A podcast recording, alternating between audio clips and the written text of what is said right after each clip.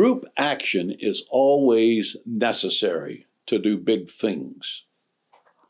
Maybe it may start, something great may start with an individual, but it always ends up that there's a lot of people that need to be involved. How do we do that? And how do we keep those group actions from drowning in bureaucracy?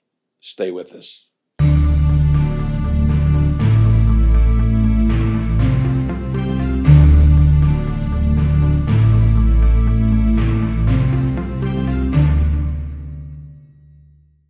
Welcome to All Things Apostolic for Tuesday, December the 12th, 2023, right in the middle of the wonderful holiday season, celebrating the birth of Jesus and all that that means, and that he was not just a man, but that the Word was made flesh and dwelt among us.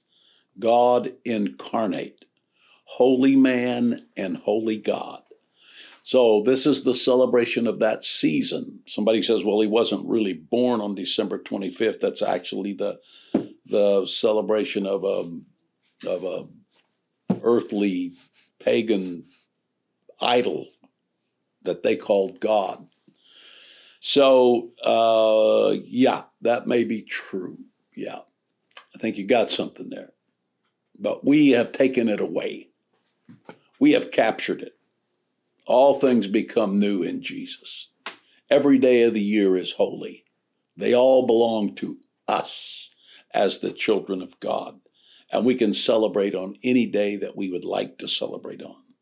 And it just feels kind of good to celebrate the birth of Jesus instead of some false doctrine on December the 25th. We don't know what day he was actually born, uh, but we celebrate his birth every day, 365 days a year. So, Merry Christmas. So, I want to talk to you today about uh, some things that are relevant to all of us, especially if you're in leadership of any kind. The attempt to um, promote group efforts. We all know that uh, together, we can do a lot of things that we cannot do by ourselves. And so, the effort to promote to promote group efforts, the uh, the attempt to make that work, oftentimes meets with failure or very limited success. Because when the group gets together, um, if there's varied opinions, there's varied ideas, uh, there's varied ambitions, and uh, just a lot of things enter the equation. I've given a lot of thought to this through the years because I've been involved in group efforts since I was just young. And the frustrations of working in group efforts causes many people uh, it causes some people to just dump the whole enterprise and go out and live in a form of isolation, which is no answer, by the way. The uh, probably the broader effect is is that people tamp down the level of their commitment to group efforts because of the frustrations, many frustrations that go along with group efforts. So, um, one of the responses to that is is that people have been in mildly successful group efforts earlier in their life and so they just try to keep replicating that they don't know any other model of group leadership and so they try to replicate the old model in a new setting and it is true that for a number of years that will work.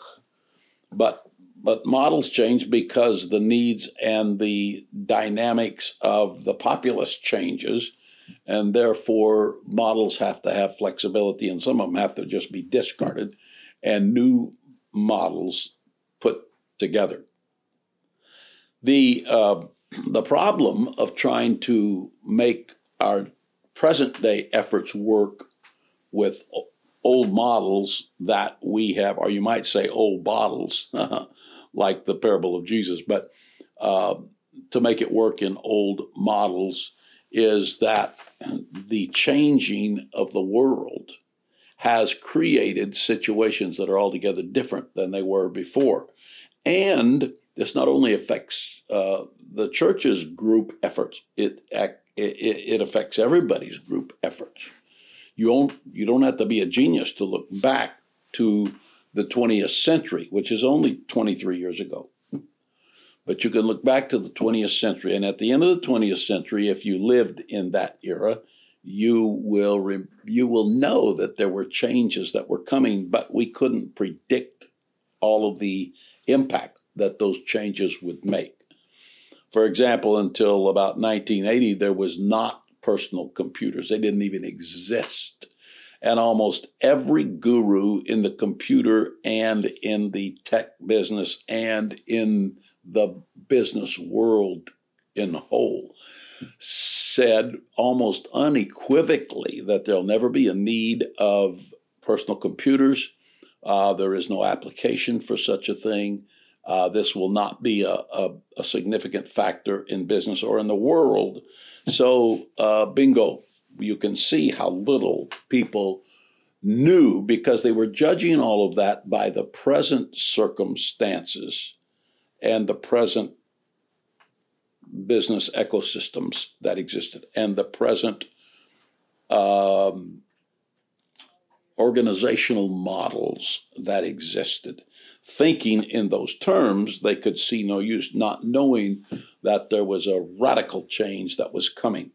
And so you can see this. Uh, some of the very biggest companies in the world uh, missed big parts of this. Some of them missed all of it and don't even exist anymore. And so you can't buy anything at Montgomery Ward's. Montgomery Ward's is out of business. It was one of the biggest retailers in the world for decades in the early 1900s, mid 1900s. Um, uh, Sears is is virtually gone. It's got a few little stores. It's trying to still come along, but it's nothing like what it was.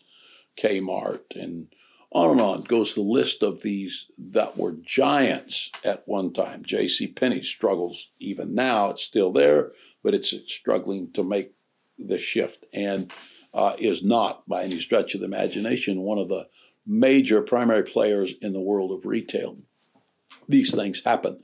Malls, while malls still exist and there are malls that still have success, uh, many malls uh, uh have gone out of business. And I'm thinking of one of the most beautiful, no exaggeration, one of the most beautiful malls, the buildings, the architecture, everything that I have seen anywhere in America.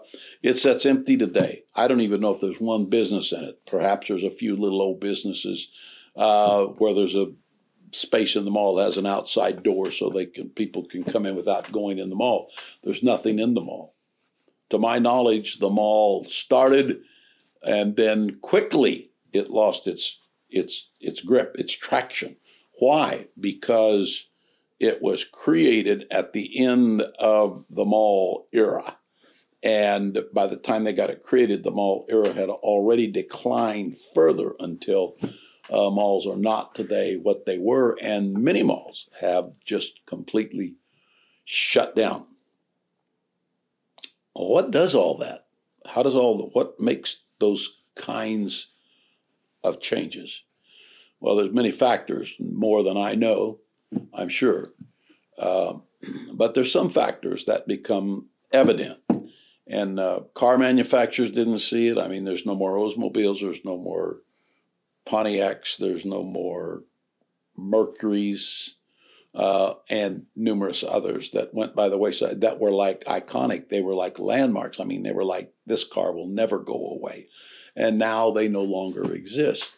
That's just been a few years ago. You can still find some of those cars on the road, but you can't buy one unless it's a used one because they didn't make they didn't take the trip. they didn't make the grade. Their quality was good enough, but the marketing, the the, the thinking on it, uh, something they didn't get. And there's radical changes uh, that have come. So, um, with that said, this is also true in the world of religion. When you look at the world of denominationalism, denominationalism has been declining since, like I would say, the 1960s. It's been declining. It, it became huge in uh, the late 1800s and early 1900s.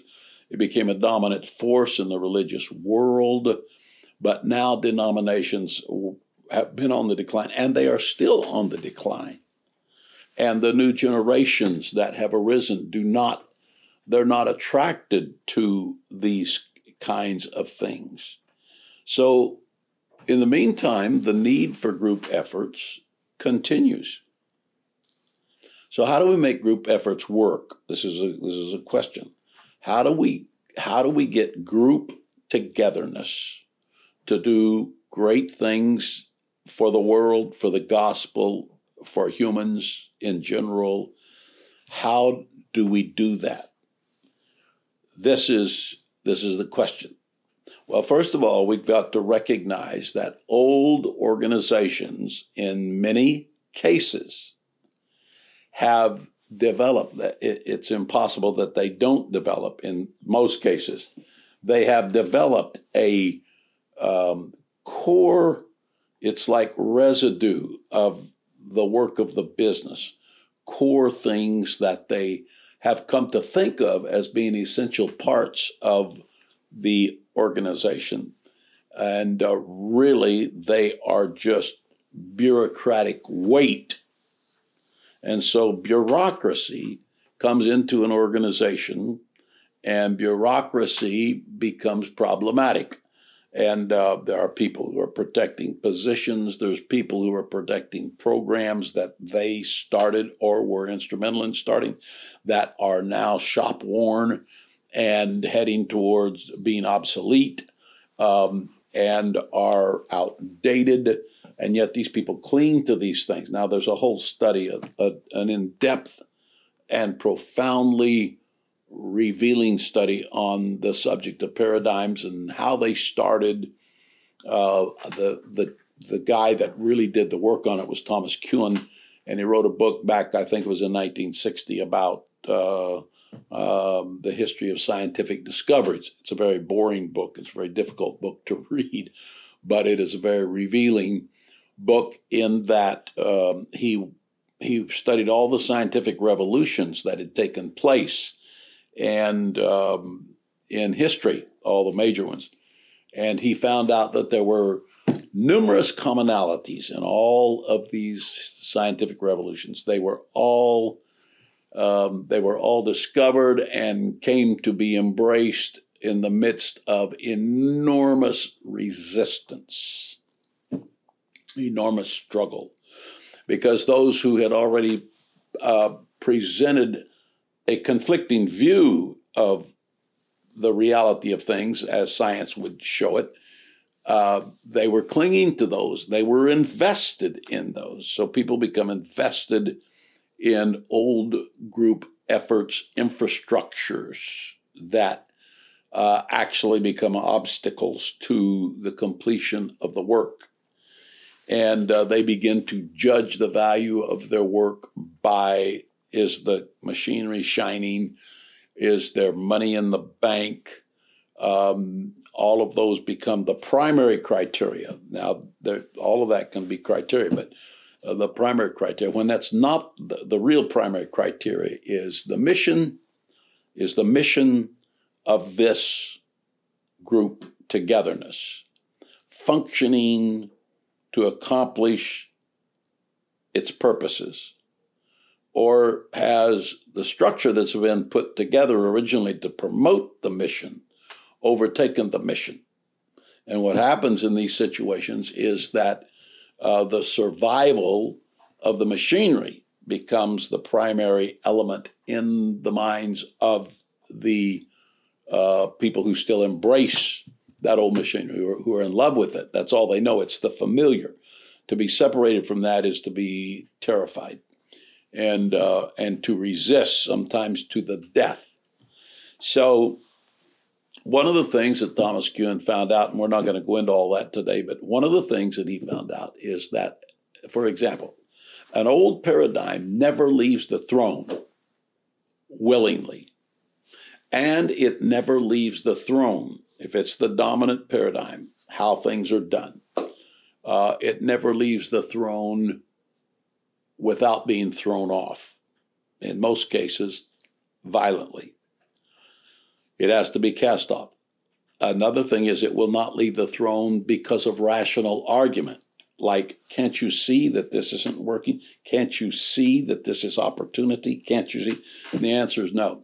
They don't see because they don't want to see. They are focused on antiquated and unfortunately obsolete ideas that are never going to produce.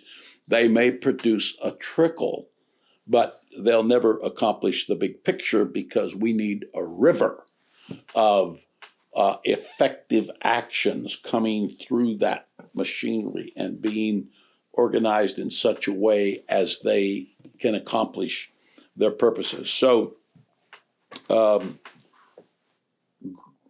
when we talk about this, we're talking about group efforts that avoid bureaucracy. How can we do that?